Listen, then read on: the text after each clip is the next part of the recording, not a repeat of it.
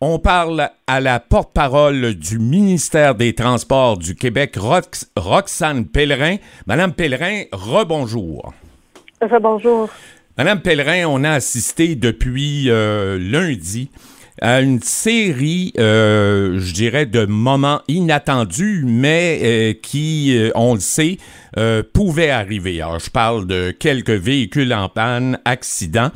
Dites-moi, avant qu'on récupère, si on veut, euh, la seule voie disponible, et c'était le cas dans chacun des événements que l'on a connus, euh, j'ai eu, j'ai été à même de le vivre, eh bien, ça prend presque une heure en tout avant que la remorqueuse arrive, service d'urgence, avant que l'on ouvre les voies. Et quand je vous dis près d'une heure à ne pas bouger, je peux vous dire qu'il y avait des, visages euh, qui étaient assez longs. Et euh, je voudrais savoir quelle est la procédure. Je sais que vous avez des partenaires là-dedans. Euh, est-ce que vous voulez que ça s'améliore pour la prochaine semaine de vacances de la construction? Ben, en fait, l'événement est différent. Si on reprend la journée d'hier, ça a été marqué par trois événements euh, qui sont survenus là euh, tout au long de l'après-midi. Euh, la problématique, c'est qu'après chaque événement, la congestion n'avait pas le temps de se résorber complètement avant que survienne un autre événement. Le premier événement a été réglé euh, en 15 minutes, 20 au maximum par nos partenaires. Donc, très rapidement, c'était situé à l'approche du pont, à l'endroit où il y avait une seule voie. Donc, ça a entraîné la fermeture complète de la direction sud, mais euh, nos partenaires ont pu gérer ça très, très rapidement. Euh, l'événement dont vous parlez, c'est celui qui est survenu directement sur la structure vers 16h15. Exactement. Et là, c'est vraiment nos partenaires qui coordonnent la prise en charge de ce type d'événement-là. Donc, c'est eux qui déterminent la meilleure façon d'intervenir pour être le plus efficace et le plus rapide possible. Oui, mais dans la procédure employée, est-ce que vous êtes au courant euh, comment on procède? Je sais qu'on n'a pas le choix, il faut fermer la direction euh, opposée, euh, si on veut, à l'accident, donc la voie disponible en direction nord pour aller remorquer euh, le véhicule en question. Mais ça a semblé une éternité. Euh, dites-nous ce qui, dans l'équipe, euh, j'imagine qu'on on va essayer de faire plus rapidement parce que presque une heure pour aller chercher une Fiat 500 sur le pont, avouez que c'est beaucoup. Là. Ben, en fait, j'aimerais euh, rectifier. Premièrement, la direction euh, sud, elle a été fermée pendant environ 45 minutes euh, en raison de cet événement-là, et la direction nord a été fermée quelques minutes seulement là pour l'accès justement à nos partenaires aux véhicules situés au milieu de la charpente. Donc, effectivement, pour ceux qui arrivaient en direction sud, là, c'est un événement qui a duré longtemps. Effectivement, c'est sûr que la circulation n'avançait pas puisque la voie, elle était complètement fermée par le véhicule qui était immobile. Oui, oui. Euh, par contre, nos partenaires, euh, tout dépendant de la situation, eux, ils se déploient le plus rapidement possible ils utilisent les meilleures façons pour intervenir. Mais effectivement, c'est sûr que dans un contexte de contresens, ça peut prendre un certain temps et ça a des impacts immédiats sur le réseau. Oui, c'est ce qu'on a vu.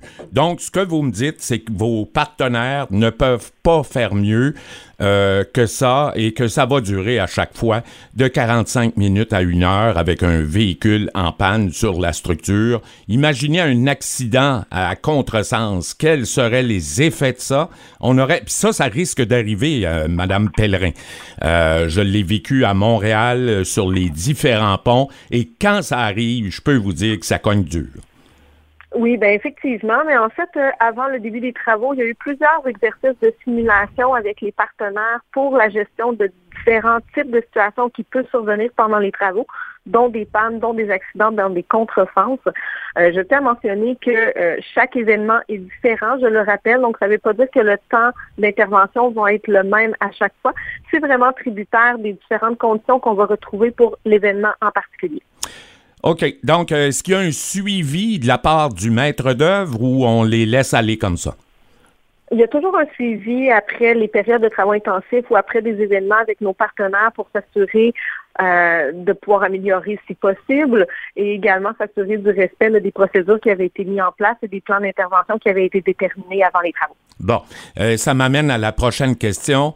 Euh, voilà que à 6h30 ce matin, moment prévu de la fin des travaux intensif pour la première semaine de la construction et on n'a pas pu ouvrir euh, les deux voies, en fait la travée euh, qui sert aux véhicules en direction nord et rétablir le, en tout cas la circulation à quatre voies. Quel a été le problème?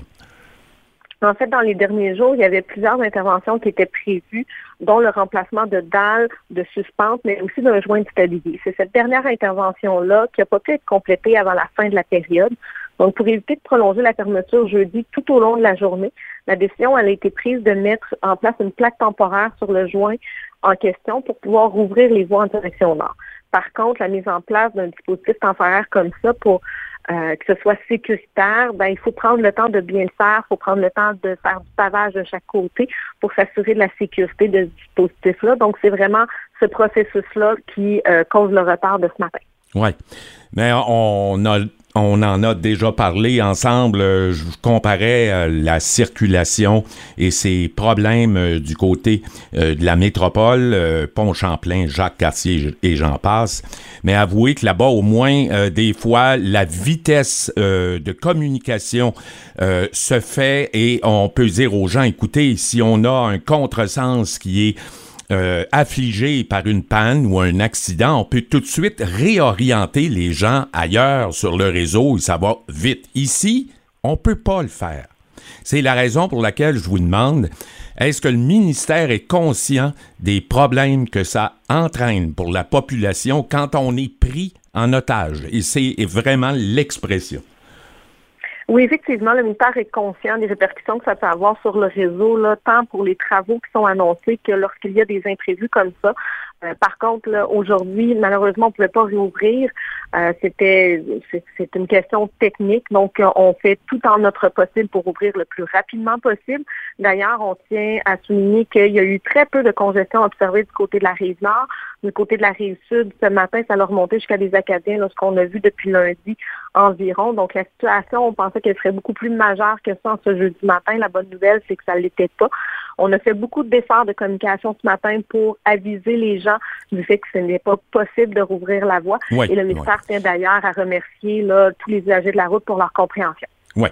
Euh, pour la suite des choses, dernière question, Madame Pellerin. On a une autre semaine de quatre jours, trois jours et trois quarts, enfin presque quatre jours euh, de fermeture où l'on retrouvera encore une voie dans chaque direction. Est-ce qu'il va y avoir des modifications ou on réapplique exactement le même plan? En fait, c'est trois jours parce que ça commence le dimanche soir et ça finit le jeudi matin 6h30 puisqu'on va vraiment déployer tous les efforts pour respecter respecter l'échéancier la semaine prochaine. Donc, on parle vraiment des journées qui sont très impactantes lundi, mardi et mercredi. Et on invite les usagers à faire la même chose que cette semaine, donc à adapter leur déplacement en prévision des travaux et à tenir compte de la tenue des travaux euh, intensifs dans la planification de leur déplacement. Bon, alors, euh, en tout cas, la haute direction est consciente que euh, on n'en a pas fini que le pont de la Violette et que ça demeure encore la seule façon de traverser le fleuve de la Mauricie avec le centre du Québec. Euh, ben oui, tout à fait. Je, ne voyais pas la question dans votre commentaire, je suis désolée. Mais oui, on est au courant que c'est le seul pont. On, prévoit les travaux d'ailleurs pour diminuer autant que possible les, impacts sur les usagers. D'ailleurs, je tiens à mentionner que ce projet-là, il a lieu de nuit majoritairement depuis le mois de mars et ce jusqu'en novembre. Euh, donc, presque toutes les nuits, il y a des travaux. On maximise vraiment tout ce qu'on peut faire de nuit. Par contre, ça a ses limites et il y a certaines interventions qu'on ne peut pas faire euh, dans le cadre de nuit. C'est quand même des travaux très complexes avec un haut niveau euh, technique.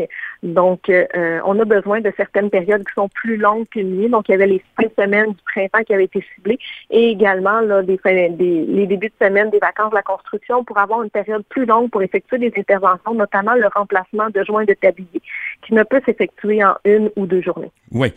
Eh bien, Roxane Pellerin, porte-parole du ministère des Transports, vous avez de beaux défis devant vous. Merci d'avoir été avec nous. Merci.